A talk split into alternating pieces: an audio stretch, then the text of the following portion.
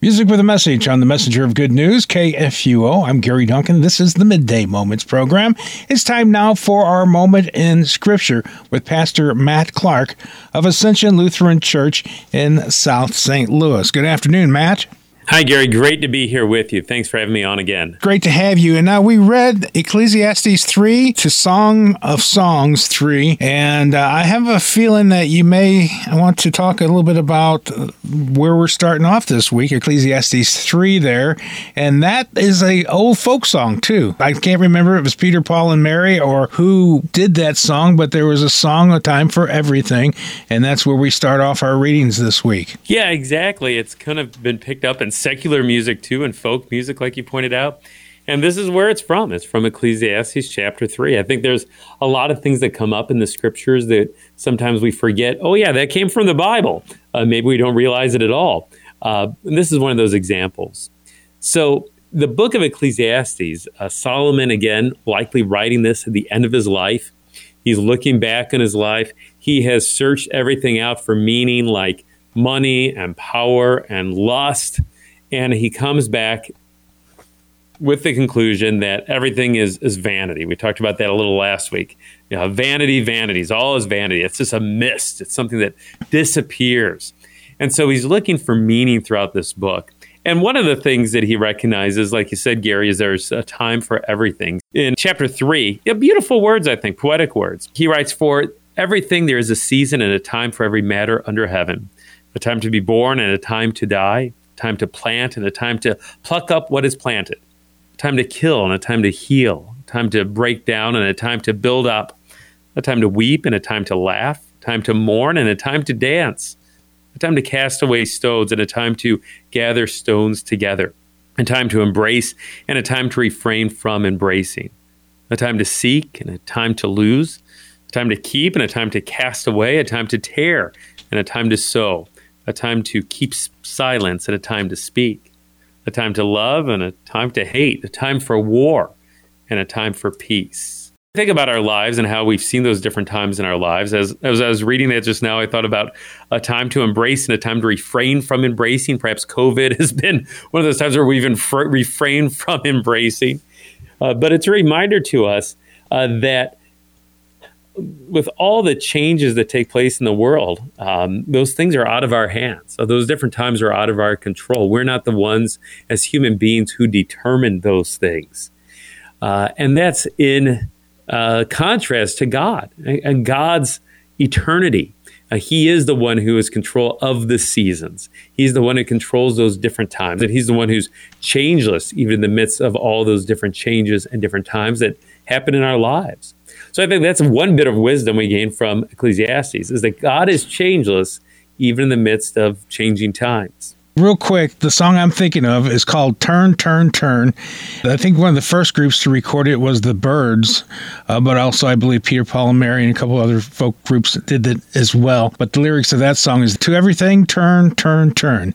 There is a season, turn, turn, turn, and a time of every purpose under the heavens a time to be born, a time to die, a time to plant, a time to reap, a time to kill, a time to heal, a time to laugh, and a time to reap.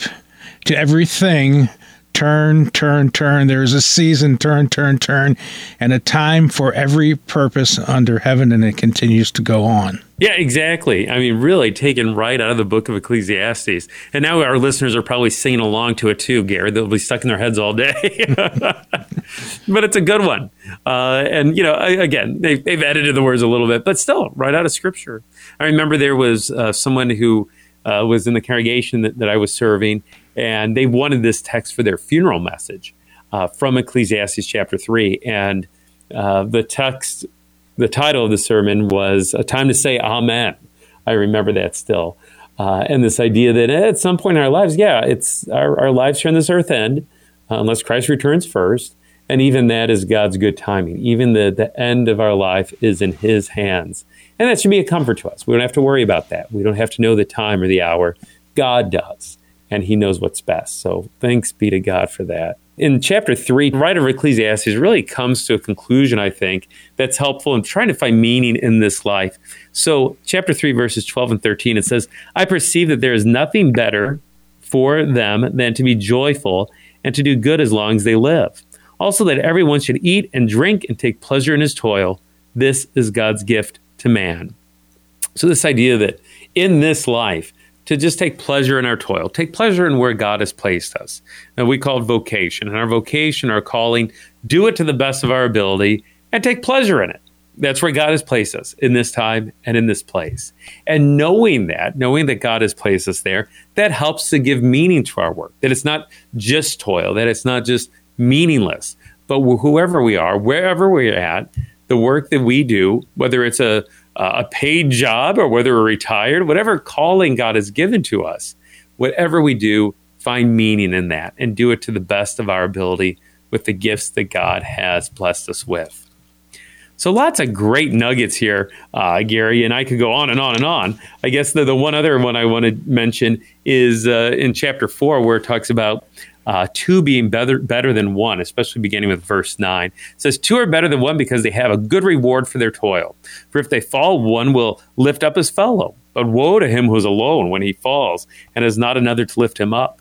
Again, if two lie together to keep warm, they do so. But how can one keep warm alone? And though a man might prevail against one who is alone, two will withstand him. A threefold cord is not quickly broken. A lot of truth to that, too. Uh, that God has created us for community. He hasn't created us to be alone. Think of Adam and Eve and how already it wasn't good for man to be alone. And we think about the importance of community in our churches and our families uh, it is good for us to have each other. And especially, again, during this time of COVID, to, to remind ourselves of that. It is good to be together, to gather together. It is not good to be alone. Some people have used this as the text for their wedding service. They pick up on that idea of that cord of three strands is not easily broken. So it's kind of a neat picture. And maybe we can imagine that cord being the husband, the wife, the bride, and the groom but then that third strand, the cord be, being Jesus, uh, Christ. So that importance of being connected to Him too in our marriage and our relationships. So kind of a neat picture there.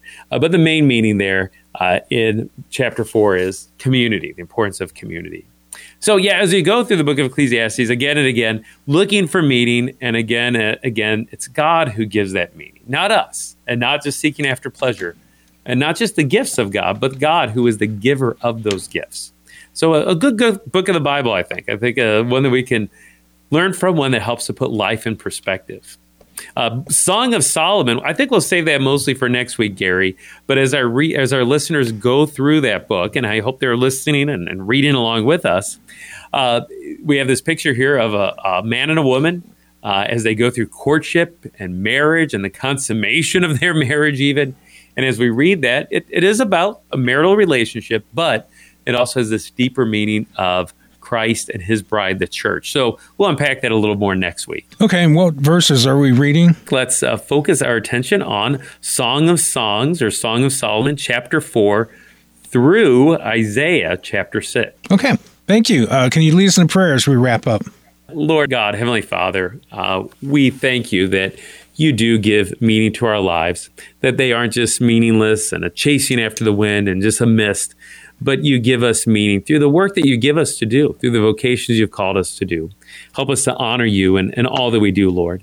And in the different changes and times of life, help us to always remember that you are the one who is changeless, who is with us always, even to the very end of the age. We pray this in Jesus' name. Amen. Amen. Thanks so much, Matt, for being on the program today. Yeah, thank you, Gary. We're the messenger of good news worldwide at kfuo.org. We're on AM 850 here in the St. Louis region. We're on Twitter, we're on Instagram, we're on Facebook, and the talk programs and uh, the talk segments, including this one, available where you get your podcast. Just search out KFUO Radio.